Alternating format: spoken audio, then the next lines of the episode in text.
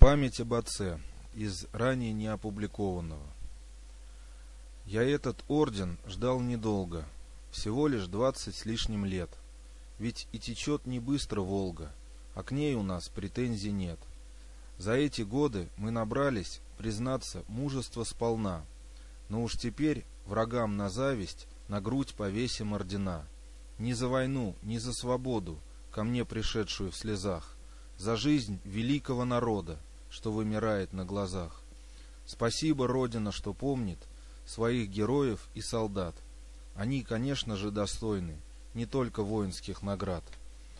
Прошли года, как ни судите, не всем понятна эта честь.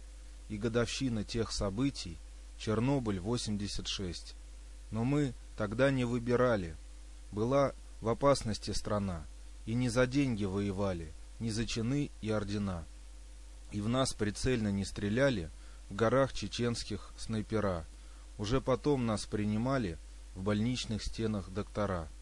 Пусть все пройдет, но боль утраты еще не раз напомнит мне о старых атомных солдатах, что долг свой отдали стране. Аркадий Туркин, апрель 2008 года.